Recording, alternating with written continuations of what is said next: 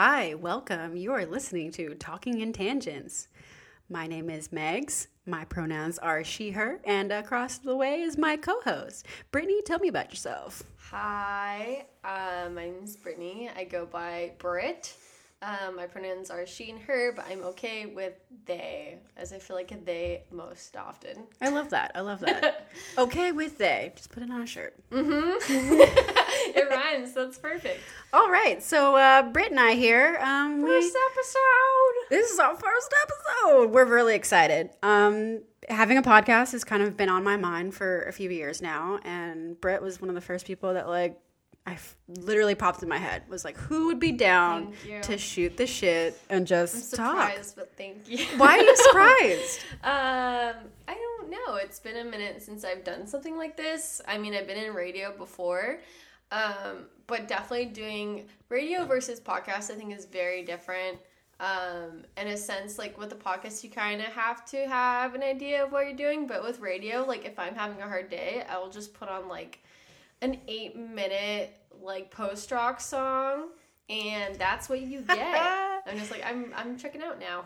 Love it. Yeah, no, I I just I've always loved kind of the way whenever we like got together, either like at a concert or just hanging out with friends and stuff after work. I feel like the conversations we've always had have always been pleasant and gosh, like fucking hilarious. So like Uh, so guys, if you just wanted to step in on this, always just uh, that's what this podcast is here for.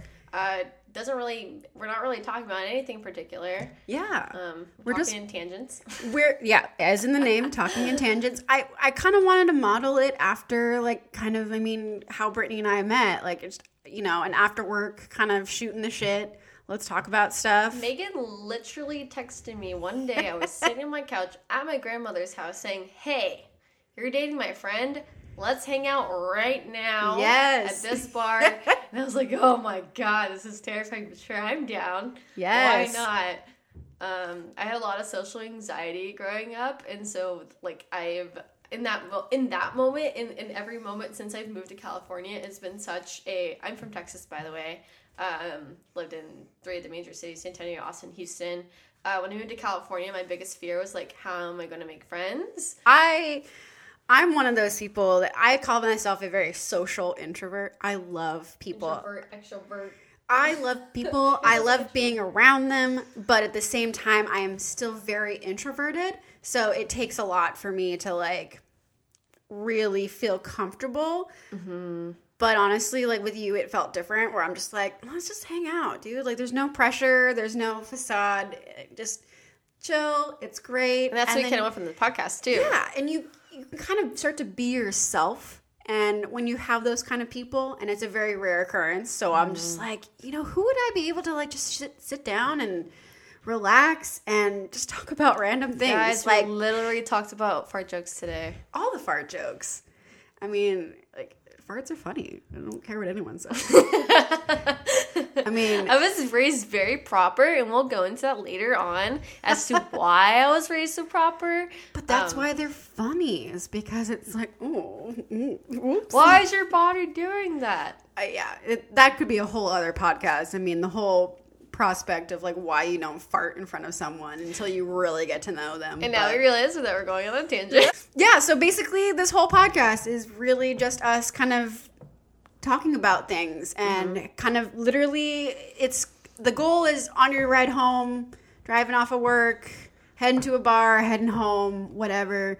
We want to be your your buddies, your roommates, pleasers. your hangout. hey, you want to go like just uh, this is I'm thinking about this random thing, and you know, and let's uh, let's let's talk about it. But um, First, let's talk about us. yeah. So uh, the first thing we want to do with with really any episode is we want to do what we kind of call like a mental check in. So we want to make sure, like, I mean, how how how are you doing? What is new? What is going on in your life? Positive, negative. Uh, there's there's no bad feelings here. Um, if you come in to this podcast, Brit, and you're like, "Fucking, I am so tired and work is dumb and I'm sad," I'll be like, "Girl, fuck, I'm sad too. I, I just sat said anything, and you hit all the points. Right. First, I'm gonna ask you, Uh-huh. Brittany, how you doing? How am I doing? I'm doing okay. I'm like at a I'm a four out of ten right now. I think. Uh, I, I feel like I can't go under a four because I'm a very positive person always, but I get stressed out very easily. Um, so recently, like I had a clerk leave my my workplace, and it's a very small team, and so like I like work for sure, but like taking on more work has been like pretty stressful. Um, so I'm doing okay. Uh, I'm also a mom, and so like that life in itself is pretty stressful. It's amazing at the same time, for sure. Um, but yeah, I'm definitely feeling like really. And Yeah. if M E R is a feeling, that is how I'm feeling. Kind of like that spread, a little like that too much butter across a little too much bread kind of Yeah, feeling. exactly. I know I'm doing bad because I'm regressing. Uh, Oh. for sure, especially in my behaviors. Like recently, I started. Um, I know nicotine is bad, smoking is bad. Don't do it. But I'm having a very bad time, and so what does my brain say? If you're having a bad time, you need to embrace all of the bad times. And what do you do in your bad times, Brittany? My brain said, Brittany, you smoke whenever you are having a bad time. So Yeah, I mean, I, I I feel that like punk rock chain reaction. Megan is like, girl, mm, I feel that. You just sometimes Yeah. just want to have a cigarette in an alleyway, and you know, I get it. I I, sta- I remember when I first started smoking cigarettes was uh, when I lived in Austin, Texas. I graduated college. I didn't know what to do with my life, and um, I saw all these older friends of mine who smoked cigarettes and they looked cool and they like didn't care what they were doing. I'm like, I don't want to care what I'm doing either. I'm gonna smoke cigarettes. Anyway, I care what I'm doing, but I think my brain associates the two. Um, so, anyways, yeah, that basically sums up how I'm doing. I'm I'm feeling stressed and smoking cigarettes, but overall optimistic. There is a calm at the end of the storm, and I'm approaching Yeah. it. I felt good about. I thought today was gonna be the worst day ever at work, and it was okay. So that's good. How you doing, Megan? How you doing? Hmm. Well, um, you know what? I'm I'm doing pretty good. That's awesome. Um, work work is strange. I love my job. I love what I do. But there's kind of a limbo in certain positions in what I do. And so I kind of I'm not sure really how to like I I want to call it imposter syndrome. I'm very grateful with what I do for a living, and I think the problem is is when you actually achieve. I worked very hard for the job that I have. Um, I've been 16 years in the basically the industry that I'm in. I'm not going to talk about it because it's none y'all business. But um, you know, I, I've worked very hard. I'm in a very male-dominated field. I work with all men. And when I mean all men, I mean every time I go into the restroom, the toilet seat is up Forget and that. there's hair. There's two other women that work there, bless their hearts, but they work in HR. yeah. They're they're not in the genre of me. So I'm, you know, either in my little lab or in my little corner and I'm just kind of by myself. And so you kind of get a lot of imposter syndrome into like wanting to prove yourself constantly. So when you have imposter syndrome, you put a lot of pressure on yourself. So you'll be doing well, but then you mess up and then you're like i've screwed everything up i am the worst employee i'm gonna get fired so there's a lot of weird feelings about that where some days are great and some days i'm like this sucks i don't know what i'm doing i'm kind of flailing but at the same time i, I know i'm doing good it's just it's weird it's kind of a startup business too as well so there's these weird things that Yeah. really Oh aren't my in my gosh. control so some things I really there's it's literally out of my control. So I had a whole mm-hmm. conversation about like people expecting things from me but then not giving me the the whole story, but I digress. So it's like work is fine. Work is good. I'm very grateful that I've had a job throughout this whole pandemic.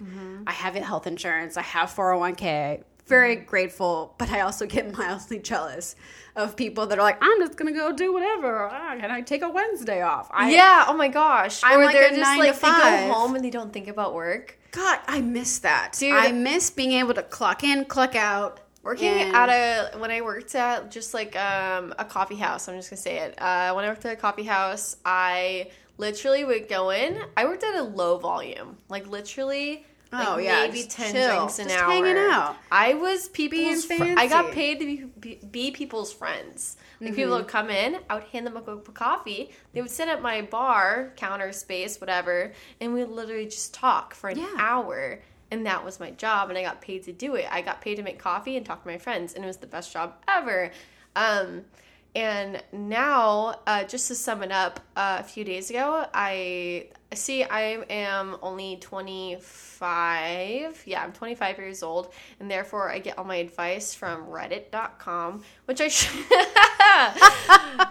Oh man, I love that you called yourself out. I right called there. myself out. Um, I get my uh, advice from the internet because I'm too embarrassed to talk about my friends sometimes. And um, Well, I'm here now. Thank am- you. And I I will be your advisor to the world. I am well, let me tell you my question my too. my wise and 32 years of age. Yes. I'm yeah, still seven, seven years no idea what I'm luckier. doing. You know, it's a lucky number. um, so I basically did a search saying, how do I not think about work when I get home? Because I got to the point, like literally this morning, I woke up at 4 a.m. Not Jesus, because I why? not because I wanted to be awake, but because I was so stressed about my work day that I spent an hour in bed thinking about how I was going to process my day before I even got there. I'm like, this is work at home. And so I did a Reddit search and I was just like, how do I not think about work at home? And someone said it really well. And I, I'm just going to share this just because I feel like there might be someone who needs to hear it Absolutely. is like what does it matter to you if your company makes 15% more in sales or whatever or in profits like are you gonna is it worth putting 15% more stress on your life Oh, they're yeah. like your life will be like this 15% of extra stress will affect your entire life um, and like how you view your day to day the 15% to the company is relatively nothing you know? And like Yeah. whose dream do you want to live for? Whenever you're like teamwork makes the dream work. Well yeah well whose dream?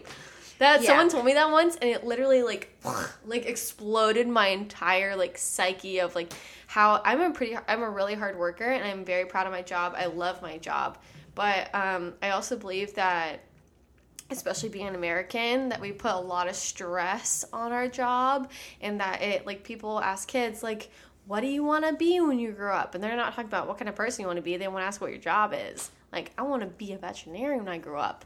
And that's like supposed to be your life. And it, it's wild. And I, Oh, I yeah. think it's uh, definitely something I would like to learn how to cope with and deal with.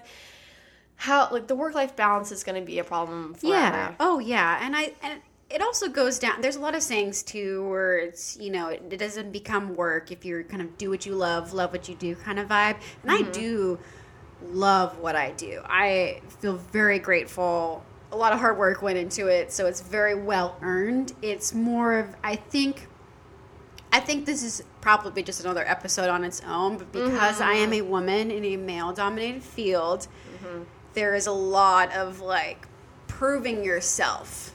And I've actually had like I mean I'm very grateful. I have some of the best bosses that are like girl power. Yeah, we hired you specifically for your skills like, like I get it. So it's so I, long story short, work is good. I'm mildly stressed. Work is good, stress is bad. Um, one one interesting thing that um, in my my life doings though is uh, I got my first COVID vaccine the other day. Woo, woo, woo, woo, woo. That's one of the good news I wanted to share. Speaking of, like, I'm just talking about all this negative stuff. Uh, Biden was saying that he expects that every adult should have access to a vaccine by May 1st. Isn't that rad? I That's got not mine. that far. I'm very grateful. I got mine uh, my first shot a couple days ago on Tuesday. Um, Is it like a two dose type of yeah, shot? I got the two dose one. I can say that 48 hours later, I feel good. My arm doesn't hurt anymore. Um, I don't see a microchip.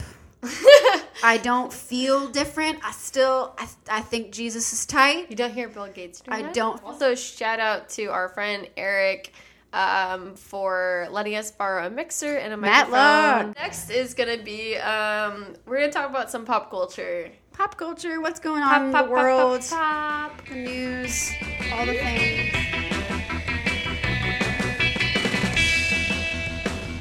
Pop, pop culture. Yeah, this is where we, we talk about things that we're interested in, what's going on in the world that's cool, as well as you know TV, movies, all that kind of shit. Mm, this ain't TMZ though. Yeah. I mean, we might talk a little bit about Meghan Markle, but not enough to where it's like, "Oh, dear God, please. If we all watch The Crown, we know. All I know is that every time I, I didn't even go onto Facebook, but like for the last few days when I did my daily check in with how grandma's doing, um, Meghan Markle is at the top of my timeline. It's Yeah. like some I've seen New York Times articles in English, Spanish, and probably Turkish at this point. Oh yeah, it's just it's it's basically because she's now the new Princess Diana. Princess Diana. Yeah. and um, you know she's she's being punished for not wanting to be necessarily a royal anymore. Conformative, I mean, you know, whatever, whatever floats her boat. Do you, girl? I haven't watched the interview yet, but I mean, I've watched enough of The Crown, as well as I am just a history nerd in general. So I've seen I, Princess Diaries. right?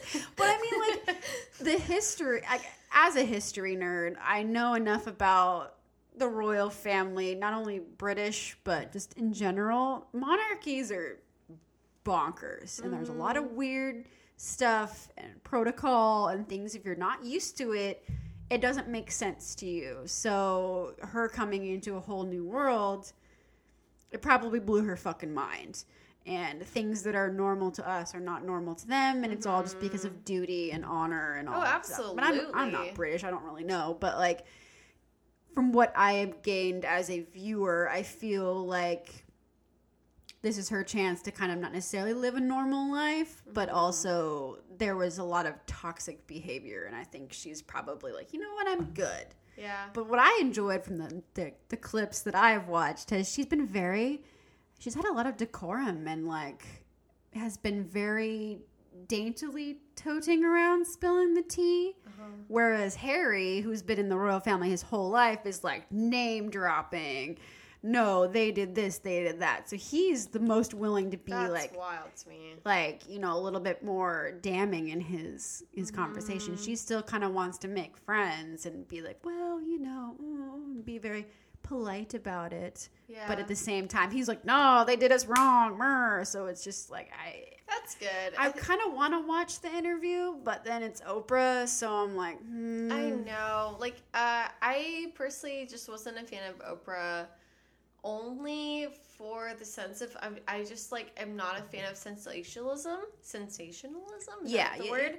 that was why Um, i was avoiding it you knew that interview cost money Yeah, And I was absolutely. like, the actual monarchy quote unquote it's Figurehead. it's it's not they don't make a lot of decisions it's like the prime minister it's whatever their british version of uh, the court or some shit wherever they wear all the wigs They still wear wigs. a few We're, do we're not British. we're not British. If we have any all. British lit- listeners in the future, I'm so sorry. I'm so sorry. sorry.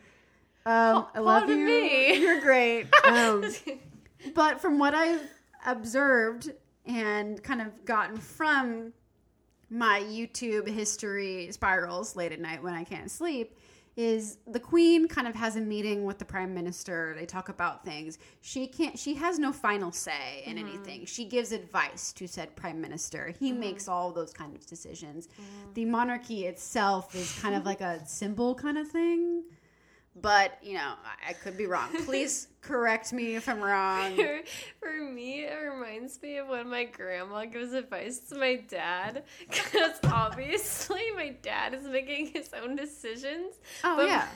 Which is exactly what the monarchy he likes is. It's an old grandma lady. has to say. It's an old lady with her purse, and she always carries her purse with us. my with grandma her. carries a purse too. Yeah, so like they make a joke about it. Well, maybe not a joke about it. Excuse me. she's but old. She, the Queen of England, always has a purse on her, and it's. I think it's just her age and her time period that she came from. She always has a purse. Does she always have a corgi? It's like a little clutch. No, corgi won't fit in said purse. it's a tiny purse. It has to match her outfit. She's very That's matchy matchy, cute. and she says she doesn't go anywhere without it. So you you see her with always with a handbag. Aw. And um, the other thing you'll notice with the monarchy is the queen is always monochrome, and she's always in a bright color, and it's Yes. because they want to spot her Fuchsia. make sure there's the queen right there, so the citizens can see her as well as you know, you know, security and stuff. One thing that I wanted to talk about, and right before we started the podcast, I had to watch the trailer. The show we started watching and uh, finished up until its most recent episode was Handmaid's Tale.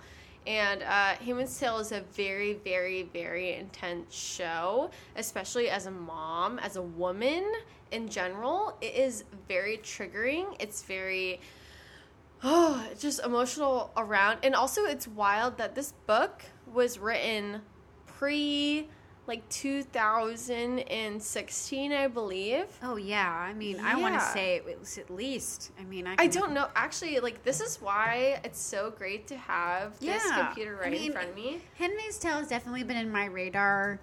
Um, I'm an avid reader. Mm-hmm. I love reading. Um, I used to work at a Barnes and Noble back in the day. It was one of my first jobs. 1985. Yeah, it's an old ass book. Old. So when I worked at Barnes and Noble as my first job, Mhm.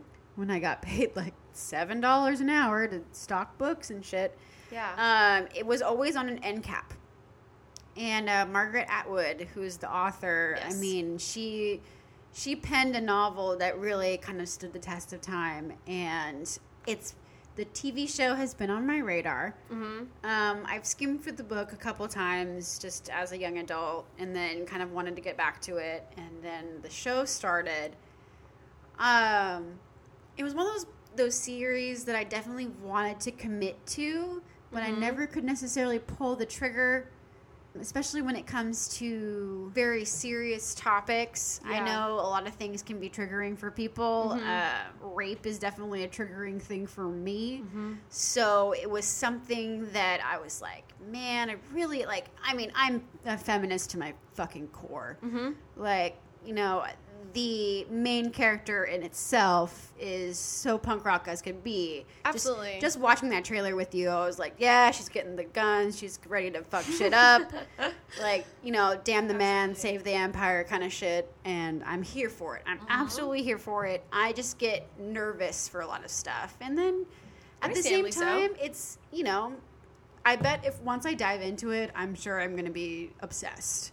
TV is Um, just doing. It's. I think, especially during the quarantine period when we can't do anything or uh, go out and experience things, having movies and television to experience things from the comfort of our home is kind of nice. Yeah, it's a nice mixture of new and nostalgia, I think, is Mhm. kind of the thing. Absolutely. But yeah, we'll be talking more nostalgia in a, in a hot minute. man. So in that case, let's go. Let's turn it on to our commercial break. Megan, uh, who's who's our sponsor for this uh, this episode? well, we don't have a sponsor yet. Not yet. But um, if, if you do want to sponsor us, I'm sure we'll have some links at some point somewhere on our. Five dollars. Yeah.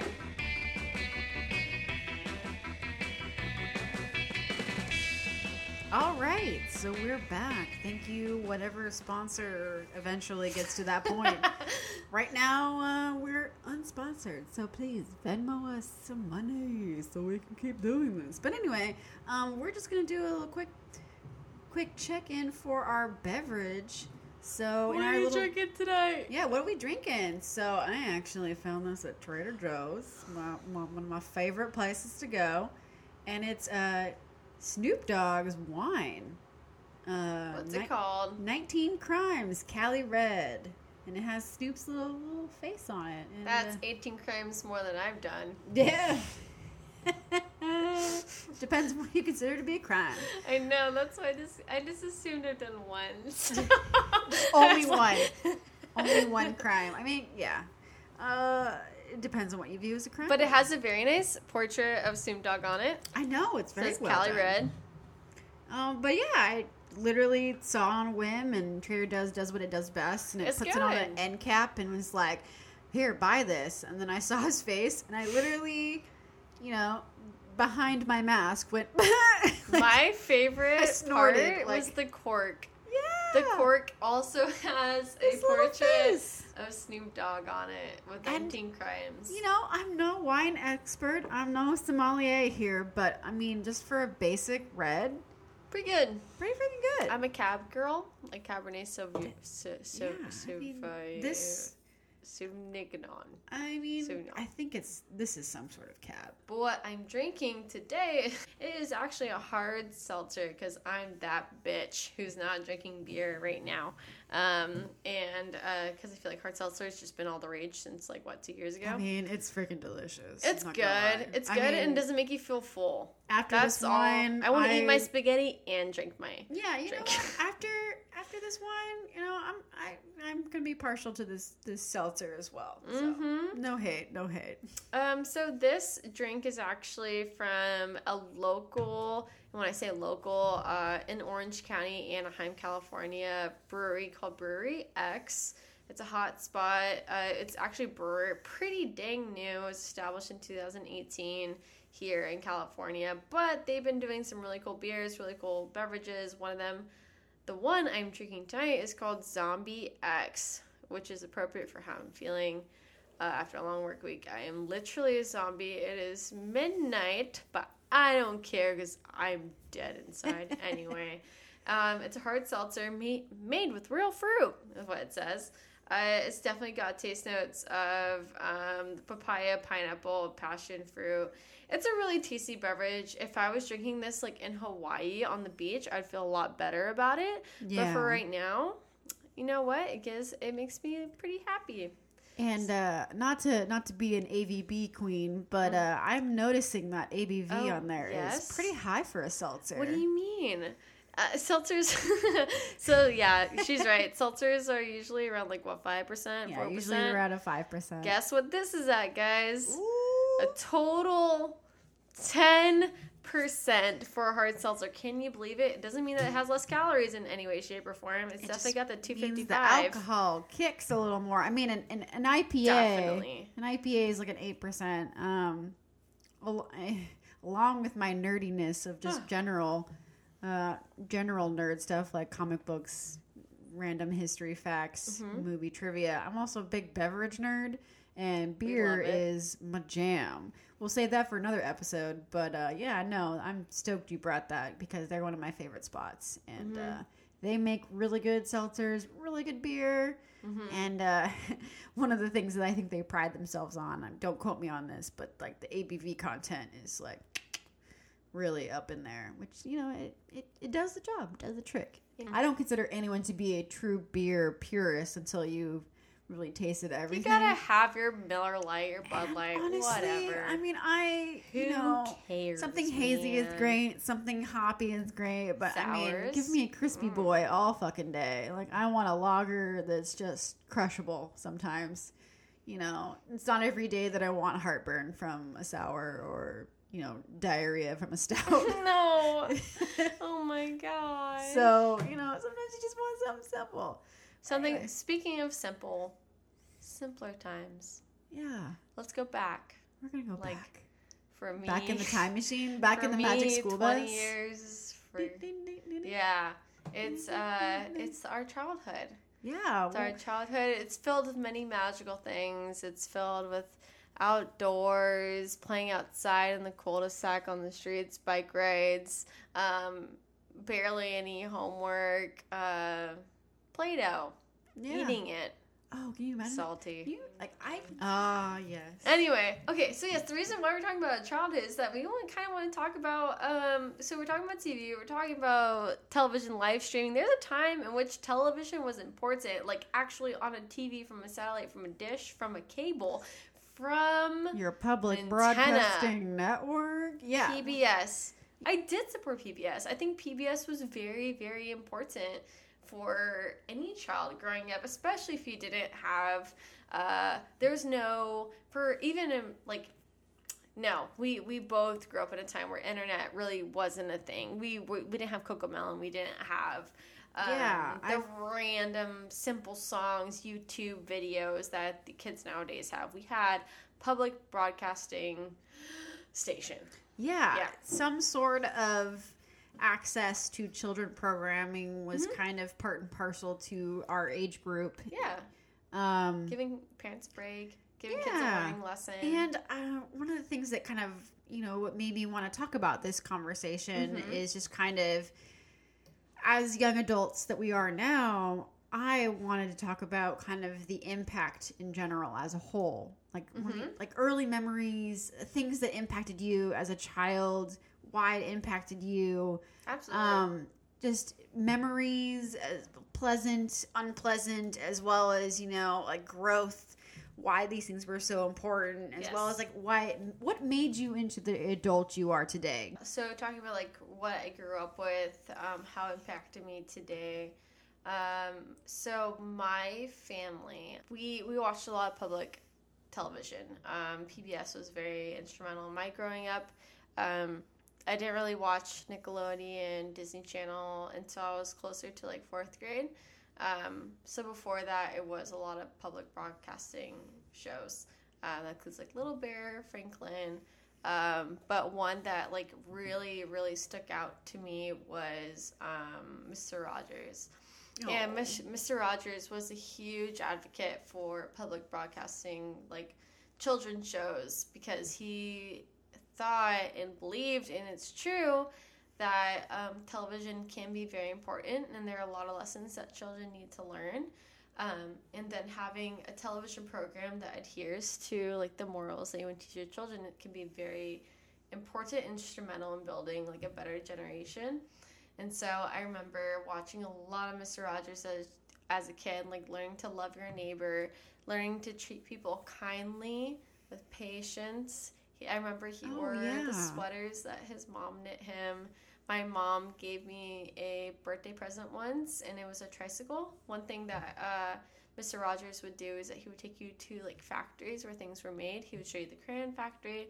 One day he showed us the Red Rider factory, I think it was. Yeah. And then I got a tricycle for my birthday. My mom like she didn't write that it was from her. She said, "Oh, this is from Mr. Rogers." Oh and, my god, like, that's so kid, cute. I thought that was the coolest thing ever because Mr. Rogers literally was like if not an uncle, like a grandpa figure to me, because especially like I live in Texas, um, all my family's from California, so I didn't see my family. So like Mr. Rogers was like a grandfather figure to me. Not that I didn't love my grandfathers at all; they were very important in my life as well, um, for, even from afar. But Mr. Rogers was someone that I could see every day, look up to, and he was such a kind person even whenever I heard about his death, and I heard this about other friends as well, when they heard about his death, later on in life, like we are emotionally impacted, which is like not a common thing. Like I feel like you're only really impacted if someone truly is like a bright light in your life.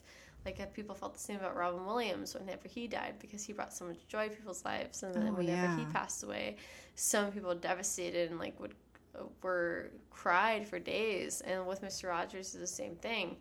Um, but it, wasn't always like just like roses and love thy neighbor. Um, it was a lot of uh, i said that i didn't get to watch like disney channel nickelodeon until later on in life but for some reason i also watched a lot of pokemon growing up. Um, so as even though i had like this like kindness uh, factor in my life with mr rogers i also had like this very competitive a spirit with um, Pokemon. And also, I just remembered one other um, show that I watched as a kid that really, really impacted the way I am to this day is Winnie the Pooh. Oh, yes. And I say this because literally I am Pooh. I am but a simpleton. I like food. I like to be kind. You... And I don't always get things, but in the end, I make things work.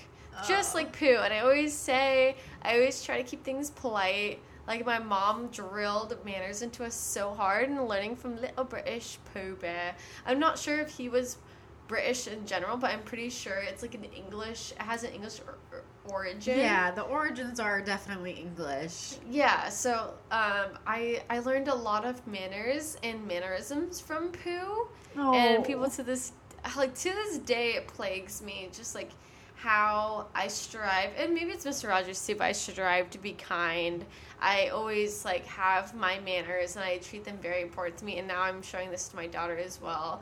Always saying your please, your thank yous, pardon, stuff like that. I don't yeah. even know if like Pooh put that into me for some reason. I, my brain associates it like that. This is the reason why I am the way I am. and it, it's crazy because like whenever like for example i'm showing ellie my daughter's name is elliot. Whenever i show her these shows like i i'm just like okay here's something to like give me time to wash dishes to make dinner. But really it's like okay what we're showing our kids is going to stick with them for a long time. Like i remember these shows from when i was four years old. Yeah, they they're impactful, and Yeah. I feel like, especially at a young age, I know there's a lot of stimuli and a lot of internet that's going on in the world, and there's a lot of actually really good children's programming that's going on that's modern, For but at the same yeah. time, there's not a lot of there's not as much of a filter as there used to be, and I Mm-hmm. feel like I don't necessarily want to hide things from children, but at the same time, funneling in good messages are Mm-hmm. always super important. absolutely And I I love that you mentioned Winnie the Pooh because my my little brother, who's around the same age as you, uh, loved Winnie the Pooh, and So he would watch it daily. In fact, we would get mad because it was like he would watch it on repeat, and we'd push the little VHS tape and rewind it, and then he would watch it again. And my sister and I were like, well, we want to watch what we want to watch. But my mom's like, no, let him watch it. It makes him happy. He's like, you know, a baby. And we would have to sit there and watch it. So all of the Winnie the Pooh episodes, I basically have memorized in my brain. And I'm now going through them all. And they're still, even though they were for my little brother, I didn't want to admit it at the time, but I still loved watching them because it's just, there's something about it where it's just a delightful, calming conversation, but Oh also gosh. just the the little characters and everything. I mean, the little heffalumps and the little woozles. You know what? You It's know what I'm gonna so nice. propose is like so I whenever I became an, a parent, I'm like this is my excuse to rewatch all of the films, all of the movies, all the shows. Disney Plus exists now that you get to watch like shows from oh my gosh, I watched a show the other day that only existed for 2 years within my childhood and it was awesome.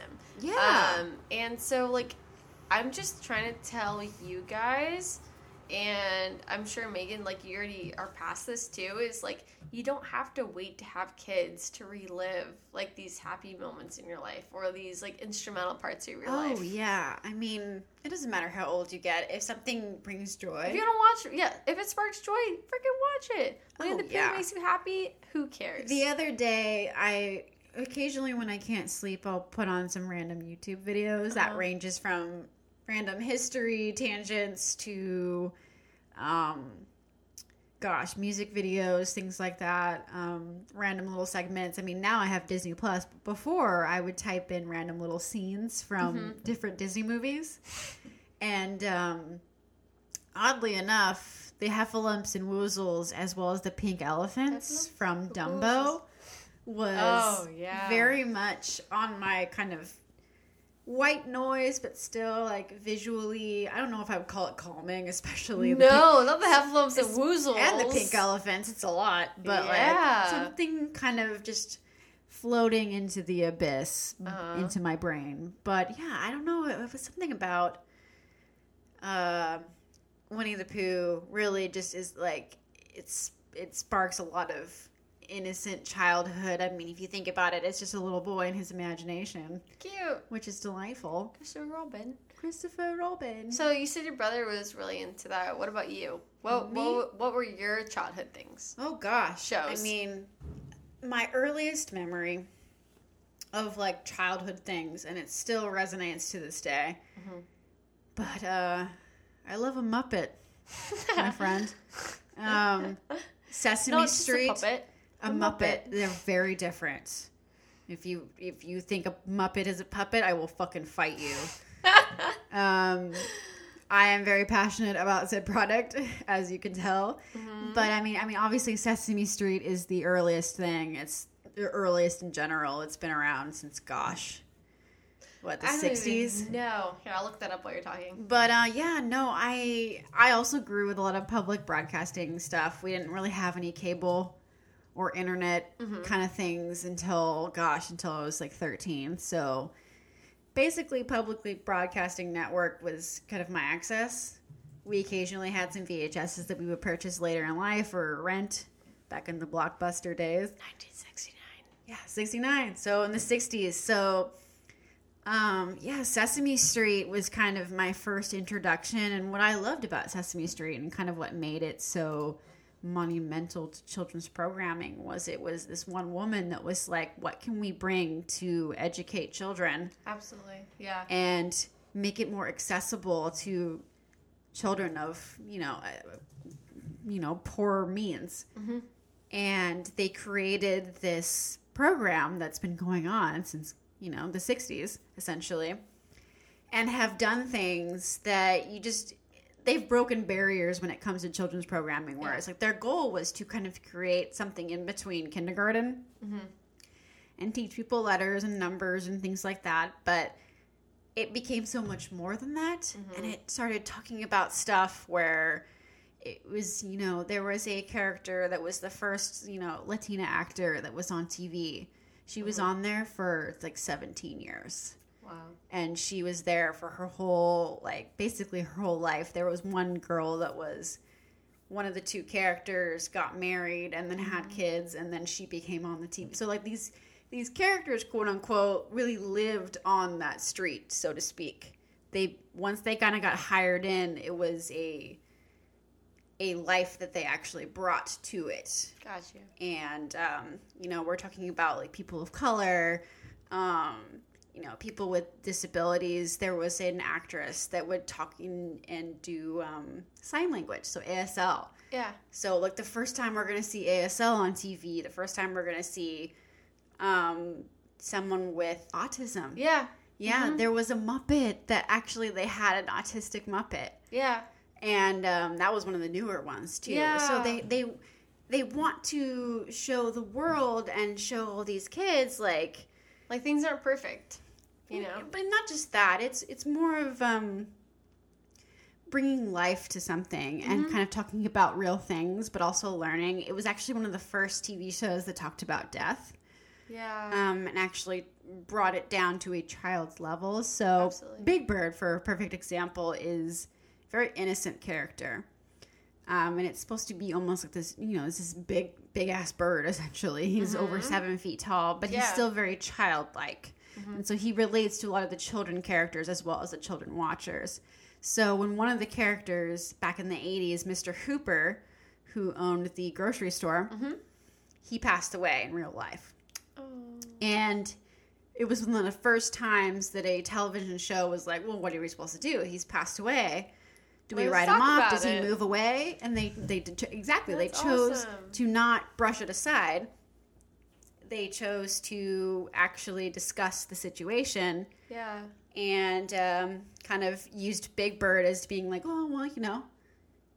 He's gone to, you know, this and that. And I really talked about death in a way that made sense to a child, but also was very kind and Yeah, understanding. And it was also um, one of the few episodes that talked about racism. Mm-hmm. Um, that was in like, gosh, like the nineties.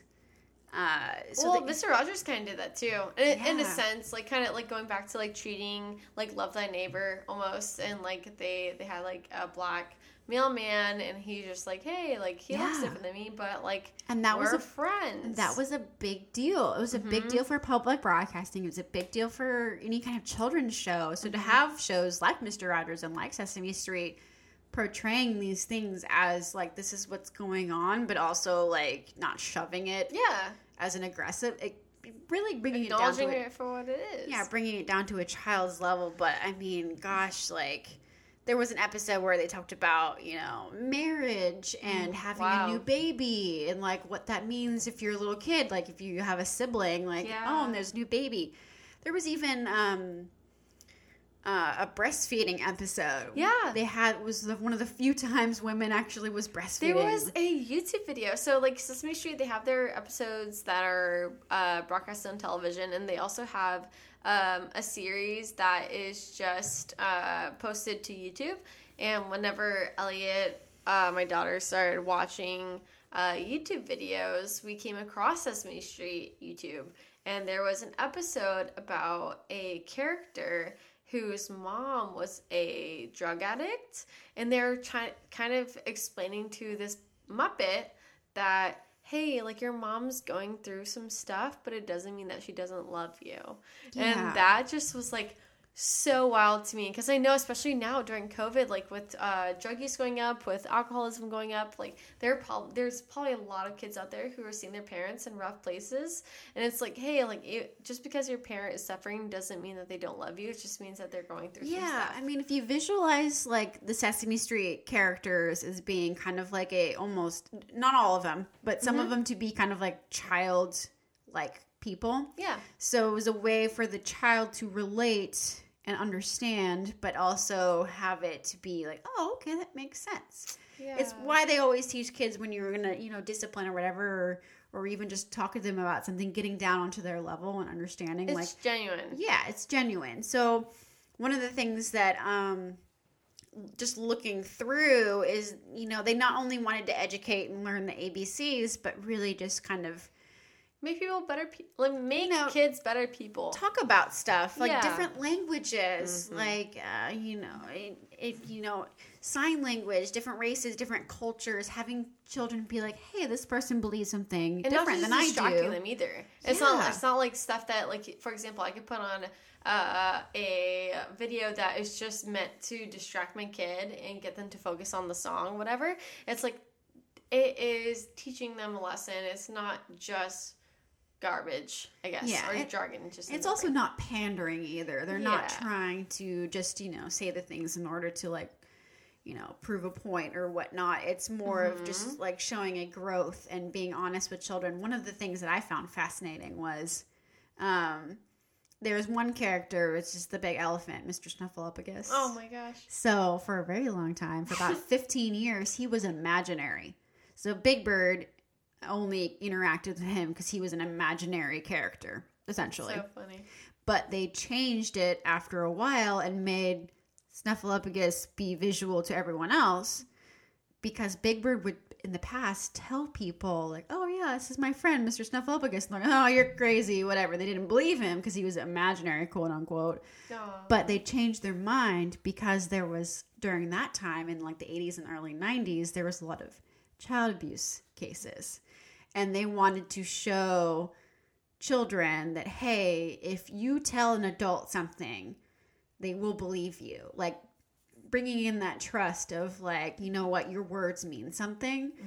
And um, I found that especially poignant because I was like, oh gosh, like that's the reason why they changed it to be like, oh, I can actually see Mr. Snuffleupagus. Aw. You're telling the truth. Yeah. So it kind of reinstituted that belief that like you can trust your parents. You can Yeah. Mm-hmm. trust people that are important to you. I mean, obviously, don't trust strangers, but like instituting like we didn't they didn't want to perpetuate the myth like don't tell adults things Yeah. that are important kind of stuff and i was just like wow that's cr- that's it's heavy So I have a question. What's Hmm. the difference between uh, the Muppets and Sesame Street and the Muppets? Muppets, Muppets. okay so there is i uh, watched so many documentaries on all this to really double check all my stuff so Mm-hmm. sesame street pu- puppets are muppets and what makes a muppet is jim henson mainly um, jim henson created these puppets that are now muppets Uh-huh. and the the muppet show is just a separate entity Mm-hmm. of that type of jim henson company essentially Yeah. Uh, Sesame Street is its own entity. It's more child focused and things like that. Yeah. I mean, Muppets are still Muppet based and still for children, but you know, it's more family friendly. Like adult, haha, can joke about it too. But they're they're all the same family. I would say they're more like cousins, brothers and sister ish, maybe. But um, they're in the same realm. Jim Henson was kind of the the origins of these creatures that create. He didn't create Sesame Street. He created the puppets in Sesame Street. Gotcha. Okay. The Muppet Show is all of his own character and whatnot, and that also connects to when you go into Sesame Street. That love that I have for these adorable little puppets that I just am obsessed with also ties into Muppets. I I mean I have to this day I don't care if it's a Sesame Street character or a Muppet Show character. If I meet a Muppet in real life, I will cry particularly if it's Ernie. I will absolutely cry because Ernie is like my childhood, like little. He was my favorite. Mm-hmm. Um, I don't know. Oscar the Grouch is pretty great, but then any, any of the Muppets, like, oh gosh, yeah, Sesame Street is just a great starting point too, and it kind of Mm-hmm. catapults you into the Muppet stratosphere, really, because Yeah. you still have that that childhood connection, but then we're talking about just other types of humor as well as the Muppets are I wouldn't call them edgy. Yeah. Um, but I would call them a little bit different. I mean, then you have the whole realm of No, they do for sure. Like I actually a couple days ago we watched the first ever Muppets episode, and it starts off with like a scene of a Muppet dancing with a woman, and the woman is like taking the Muppet's hand and throwing it on her ass, and she's like dancing around and like throwing this Muppet around. I'm like, okay, that's something you don't see in Sesame Yeah, Street. Yeah, well, I mean, cool. That's the thing too is when I watched the documentary about Sesame Street and the Muppet Show, Jim Henson specifically wanted a kind of a raunchy puppet show. He actually got his start in Saturday Night Live. okay. So there were skits that were Muppet skits on SNL for a hot minute, but Oh, the wow. SNL character, the SNL um, actors did not like it. They were like, "It's taking screen time," blah blah blah. Got you. Okay. Um, so they were trying to do their own Muppet version of it, Mhm. and then it just didn't really hit, and then they kind of revamped some stuff. So when it comes to a Muppet, that really just refers to like the Muppet Show, Mm-hmm. but technically, the puppets on Sesame Street are Muppets because they're owned and created by the Jim Henson Gotcha. Network. Okay. So uh, Jim Henson and Frank Oz are the two main. Uh, Frank Oz was uh, Bert, Miss Piggy, uh, Fozzie Bear. Uh, Jim. Henson was Kermit the Frog, Ernie.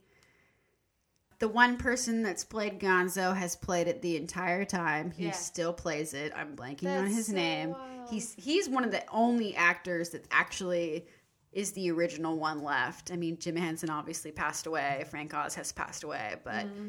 um, other puppeteers. I know Elmo's been passed around for a couple times, but uh, usually you have that character for a very long time, Got you. and it becomes kind of your entity. Dave Goelz? Is that Yeah. familiar? Okay. So that guy has the original and only Gonzo old. that's ever existed. So he's got to train someone good. Yeah. But uh, yeah, Wow. so I mean, and the Muppets have their own kind of group. We're talking Kermit the Frog, Fozzie Bear, uh, Miss Piggy, all those kind of people are all kind of essentially Muppets. And um, Do you see them as your friends? I, I feel like you you you get you relate to them and you love them and you think they're funny as characters. Yeah. And then you go into kind of the movies and Deviates from that.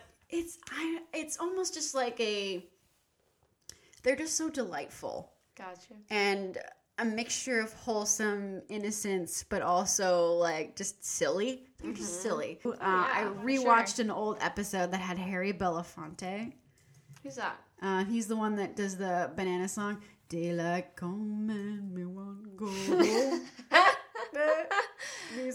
yeah that guy so so I'm sure he sings other songs, but that's what he's most known for. Um. But what was amazing was back then, like here's this, you know, person of color, singer or whatever. Yeah. He had, and that song was fucking famous. Like Yeah. the banana song is like the Absolutely. banana song. Um, and it was famous then. He goes on the Muppet Show and he sings that song. And Fozzie Bear like runs out. He's being a goober because he's Fozzie Bear. And Yeah. he's like, "Oh, like you're you're doing great. Like this is awesome." And he's like, "Yeah, this is my first time singing this song on TV." Oh. And Fozzie Bear's like, "What? You're, this is the first time?" And uh, he's like, "Yeah, like this is a very special moment. I'm singing this on TV for the first time." And Fozzie Bear's like, "Oh, we're gonna make this really good, guys." And then, like, obviously, like, because they're ah, Muppets, Yeah, like, the chaos one. ensues. Absolutely. So he's he, Fozzie Bear is now the tally man counting the bananas.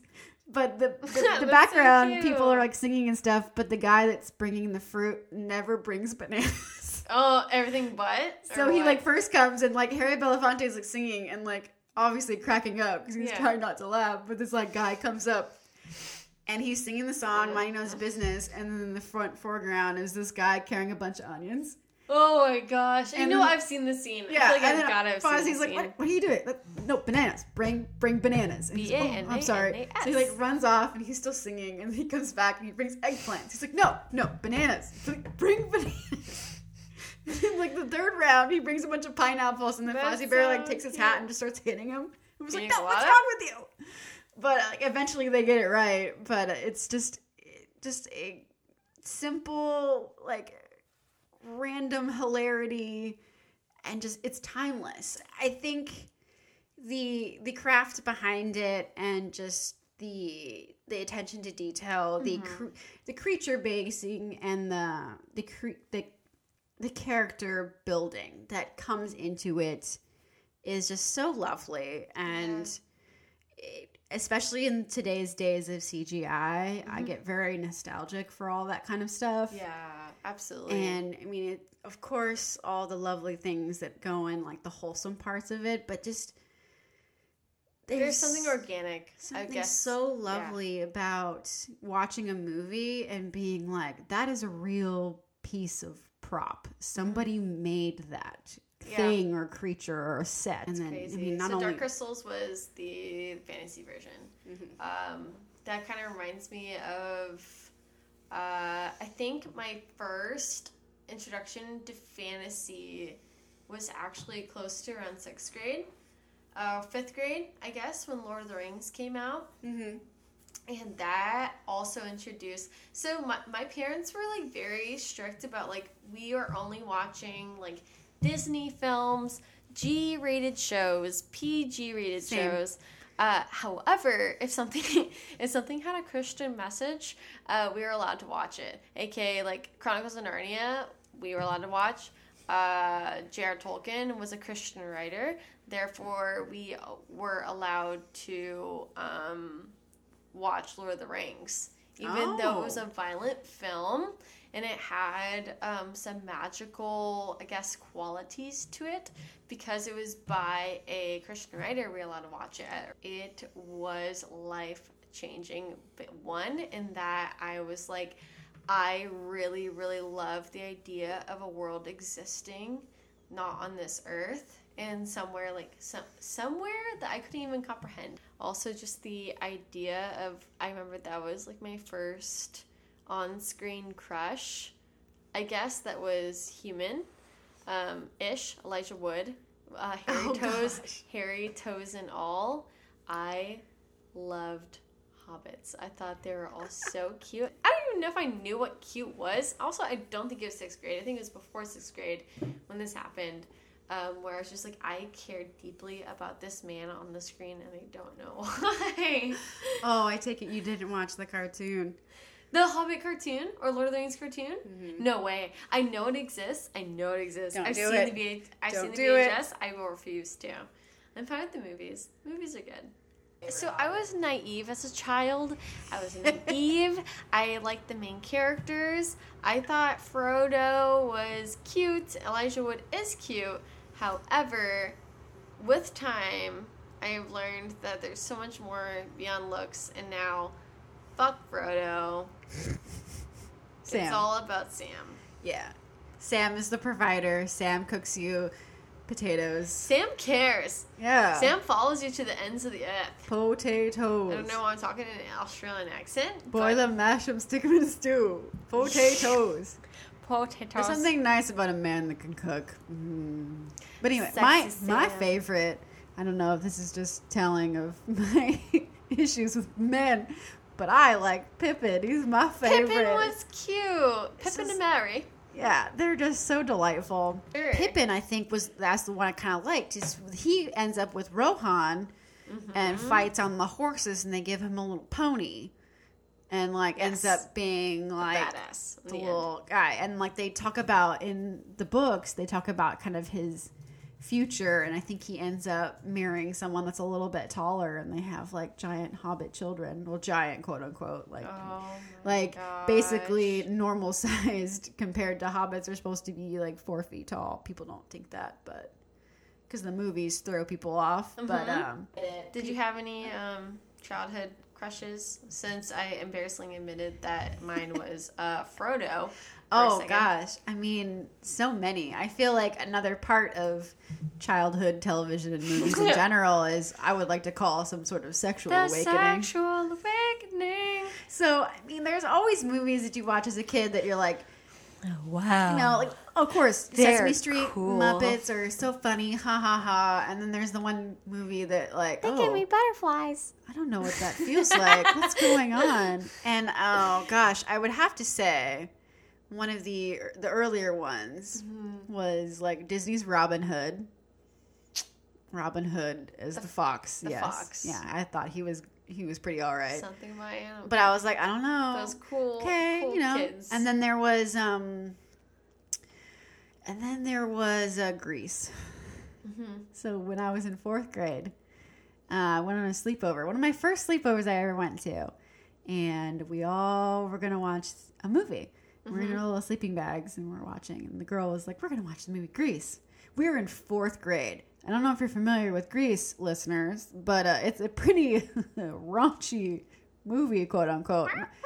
It's it's a little sexual for fourth graders. I wouldn't call it like too sexy. It's still rated PG, but it definitely goes over tones and uh, situations. oh, John Travolta thrusted his hips a bit. There's a bit of thrusting. There's some smoking of cigarettes. There's you know gangs and what. Anywho, um, watching this movie and it's a musical, so you know, singing along, happy stuff. And I think that's what draws the kids in. Oh, yeah.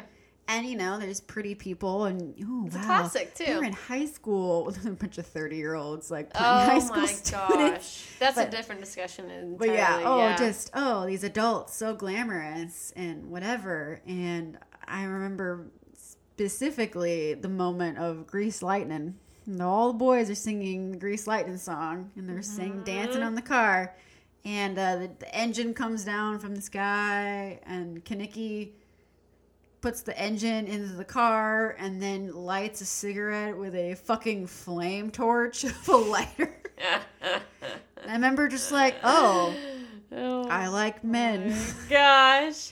And I think that was kind of like the I always say there's always a moment where you kind of know if you're if, which way you which which side your bread is buttered on. Mm-hmm. Um and uh, I was like, yeah, boys are boys are great. Boys, Boys are, are boys are cool. great. You know, going back to uh, Robin Hood, I was thinking and how you had like a crush on uh, a Fox character. I was thinking about that earlier today, and I had a like a kind of a revelation. I was thinking in my head like, oh, have I had any like non-human characters that I crush on? And yes, it is true, and it's weird, and I don't understand why. I'm not a furry. You're not a furry. No, However, no. as kids, like I really was drawn, was attracted to.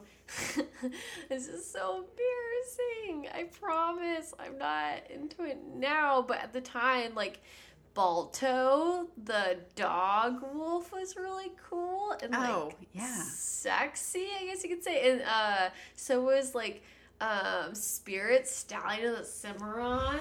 And I was like, okay, what do the two have in common? And I realized that I just am very drawn to like these very loyal but strong creatures. Oh yeah. Like, sure, like Balto is a wolf, but he's like a dog on the inside who loves and wants to follow someone. so here's The horse, you could ride him all night long, and it's great. But he's still a wild stallion on the inside. All right, so I'm gonna make you feel. I'm gonna make you feel better about this. I, I thought about this too. So I thought about my, you know, anthropomorphic animal loves, which would be so Robin Hood. wild. I um, don't get it. Max Goof from the Goofy Max movie. Goof.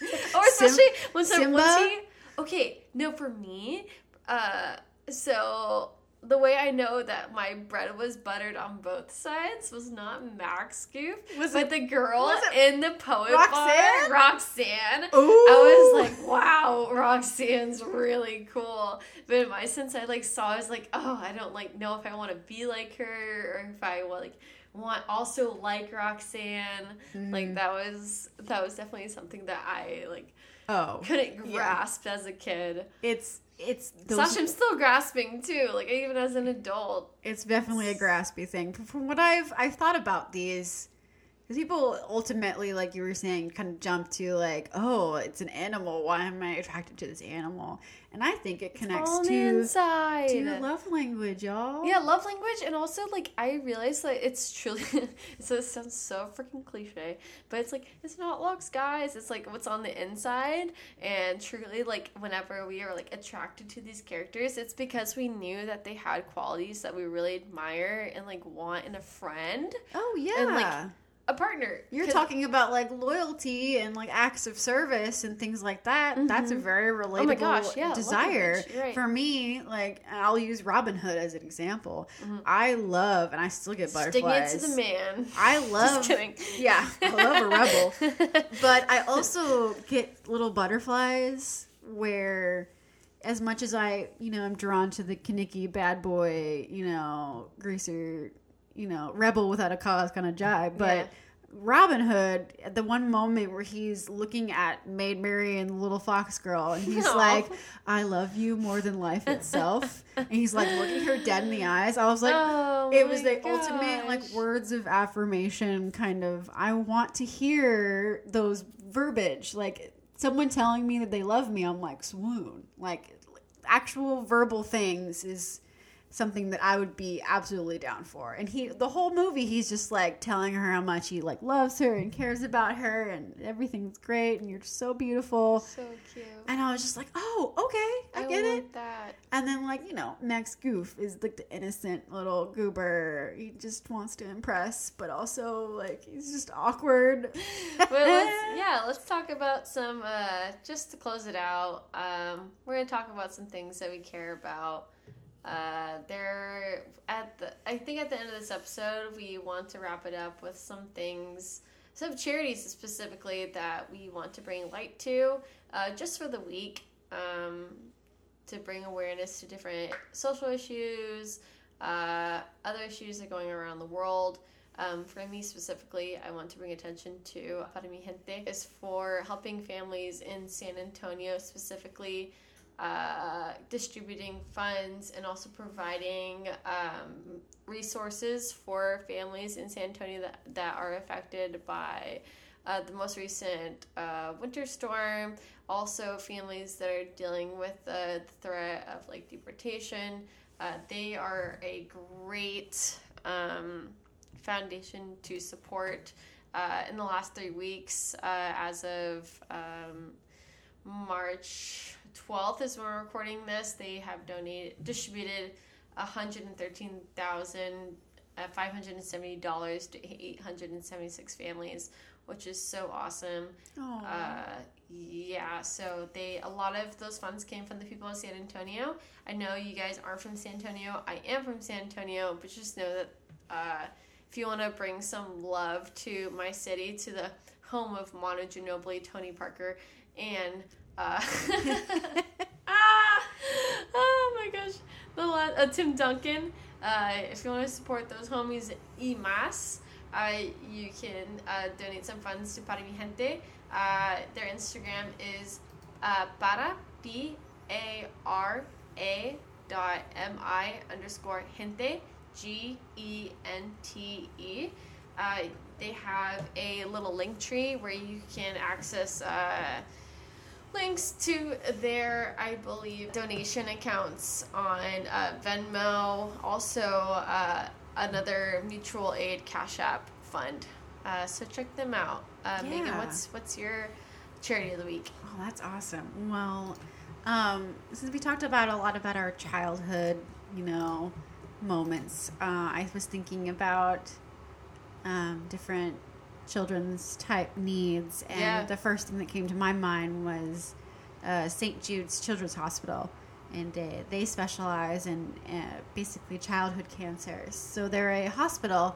If you're not familiar with it, um, I believe they're located in many locations, but they're a research hospital that specializes in different types of children's cancers, leukemias, Yeah. l- all the childhood illnesses that no kid should ever have to go through.